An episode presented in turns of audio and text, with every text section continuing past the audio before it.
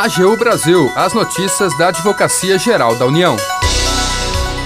A Advocacia-Geral impede pagamento indevido de mais de trezentos e noventa milhões de reais na Justiça do Trabalho. Você sabe o que é a economia do cuidado? A AGU explica. Este é o programa A G U Brasil. Seja bem-vindo. Eu sou Daniele Soares. E eu, Renato Ribeiro. A partir de agora, você acompanha as notícias da Advocacia-Geral da União. A Advocacia-Geral impediu o pagamento indevido de trezentos e noventa e seis milhões de reais na Justiça do Trabalho. Acompanhe os detalhes na reportagem do Renato. A Advocacia-Geral da União impediu prejuízo de trezentos e noventa e seis milhões de reais aos cofres públicos com o pagamento indevido de precatórios pelo I N S S. O Tribunal Regional do Trabalho da décima segunda Região aceitou o recurso da Advocacia-Geral contra a sentença da segunda Vara do Trabalho de Florianópolis, que havia determinado o pagamento dos valores. O caso envolve um processo trabalhista ajuizado na década de mil novecentos e noventa por servidores e pensionistas do I N S S contra a autarquia previdenciária. A decisão transitou em julgado em dois mil e quatorze, com indenizações disponibilizadas às partes interessadas em dois mil e quinze e dois mil e dezesseis. No entanto, apesar da disponibilização dos valores, os envolvidos na ação apresentaram na Justiça uma petição complementar da execução, apontando como devida a quantia de trezentos e noventa e seis milhões e requerendo a aplicação do I P C A E a título de correção monetária aos valores devolvidos. A segunda Vara do Trabalho de Florianópolis atendeu o pedido e determinou a aplicação do I P C A E, mas a Advocacia-Geral, representando o I N S S, interpôs recurso de agravo de petição, requerendo a nulidade da sentença e a suspensão dos pagamentos. A AGU esclareceu que o I N S S já havia disponibilizado a quantia em dois mil e quinze com requisições de pequeno valor e em dois mil e dezesseis com precatórios. No entendimento da autarquia, a decisão transitou em julgado em fevereiro de dois mil e quatorze, quando estava em vigor a lei que estabelecia a taxa referencial como índice de correção monetária incidente sobre as condenações impostas à Fazenda Pública. A Advocacia-Geral reforçou que a tese firmada pelo Supremo Tribunal Federal de aplicação do I P C A E tem incidência imediata aos processos sem sentença transitada em julgado, o que não era o caso deste cumprimento de sentença. É o que explica a Procuradora Federal Roberta Terezinha Uvo Bodinar, do Núcleo de Atuação Prioritária da Procuradoria Federal no Estado de Santa Catarina. O prazo para ele ajuizar uma ação rescisória já passou há muito tempo, né? E só agora, em dois mil e vinte, que ele requereu a aplicação do índice do I P C A E. E também tiveram outros argumentos, entre elas justamente a questão do pagamento, né? O pagamento do precatório da, da R P V já no ano dois mil e quinze e dois mil e dezesseis. Não teria mais o porquê a gente discutir a aplicação desse índice, apesar de haver um pequeno número de pessoas que ainda não receberam os valores. O I N S S já pagou. A primeira turma do Tribunal Regional do Trabalho da décima segunda Região aceitou os argumentos da A G U e deu provimento ao recurso de agravo de petição. Da A G U, Renato Ribeiro. A AGU explica.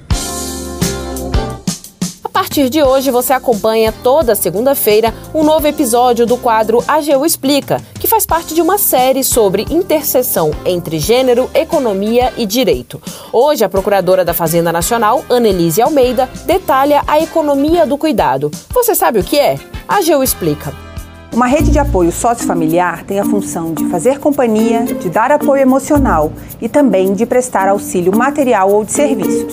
Mas a nossa sociedade impõe às mulheres a cultura do cuidado, transferindo para elas responsabilidades que deveriam ser compartilhadas com os homens ou, em alguns casos, assumidas pelo Estado. Mulheres e meninas são responsáveis por três quartos do cuidado não remunerado no mundo e representam dois terços da força de trabalho relacionada a atividades de cuidado remunerado. Durante Durante a pandemia do coronavírus, por exemplo, cinquenta por cento das mulheres brasileiras passaram a cuidar de alguém que elas não cuidavam antes.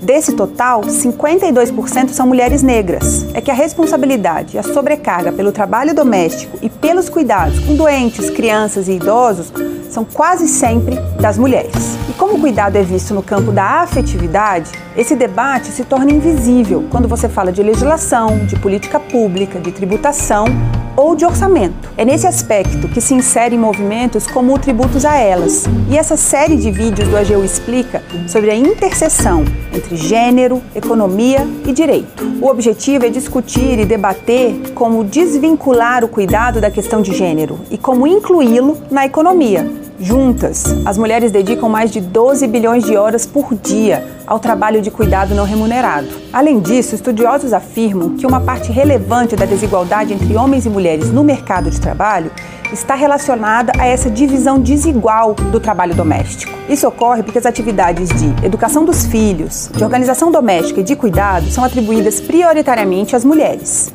Elas perdem, assim, boas oportunidades de emprego e de crescimento profissional. Os estudos sobre trabalho doméstico e economia do cuidado jogam luz sobre o tema e inserem o assunto no debate público. Isso pode levar a uma mudança nas leis, na gestão pública e privada e pode, inclusive, representar um ganho potencial para a economia do Brasil e do mundo. Termina aqui o programa A G U Brasil.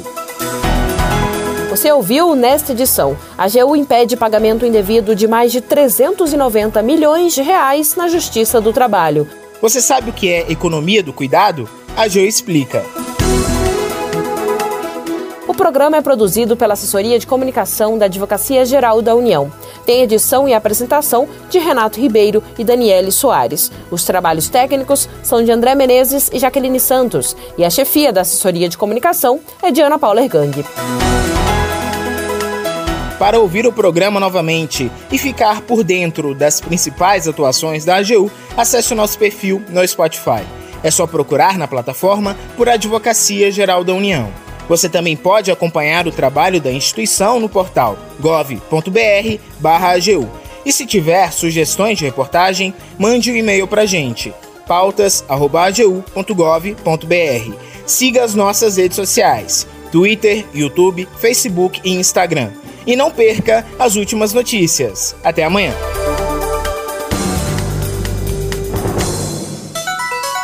A AGU Brasil, os destaques da Advocacia Geral da União.